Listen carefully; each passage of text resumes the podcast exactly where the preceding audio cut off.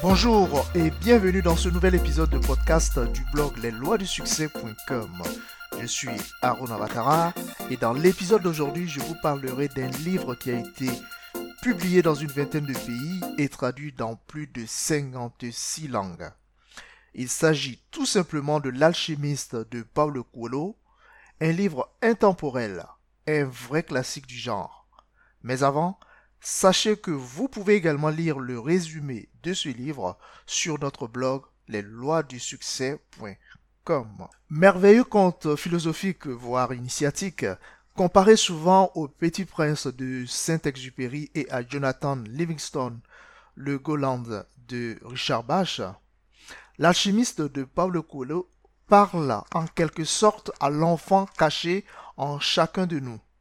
Pour faire un résumé succinct, L'Alchimiste, c'est le récit de la quête d'un jeune berger andalou qui s'appelle Santiago, qui part à la recherche d'un trésor enfoui au pied des pyramides d'Egypte en passant par Tanger et le désert du Sahara.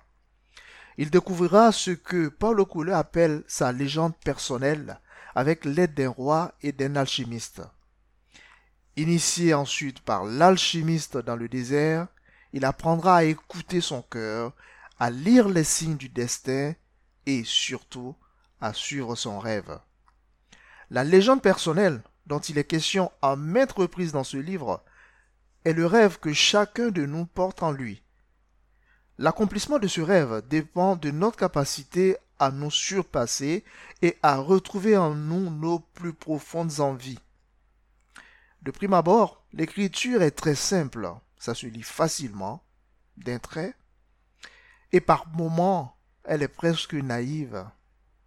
Mais ne vous y trompez pas, ce livre a le mérite de nous amener à réfléchir sur nous-mêmes et sur nos rêves les plus profondément enfouis. Merci d'avoir écouté ce podcast disponible, je vous le rappelle, sur iTunes et également sur notre site. Vous pouvez également lire le texte du podcast, donc le résumé du livre L'Alchimiste de Paulo Coelho dans la section livres sur le blog lesloisdusuccès.com. Vous trouverez dans le résumé un lien pour commander si vous le souhaitez ce petit livre de 190 pages. Et si cet épisode vous a plu, vous pouvez le partager avec vos amis. Vous pouvez aussi le noter sur iTunes et y laisser votre avis. En attendant de nous retrouver pour un prochain podcast, n'oubliez surtout pas, les amis, que vous avez la possibilité de réaliser votre plein potentiel. D'ici là, prenez soin de vous. À très vite.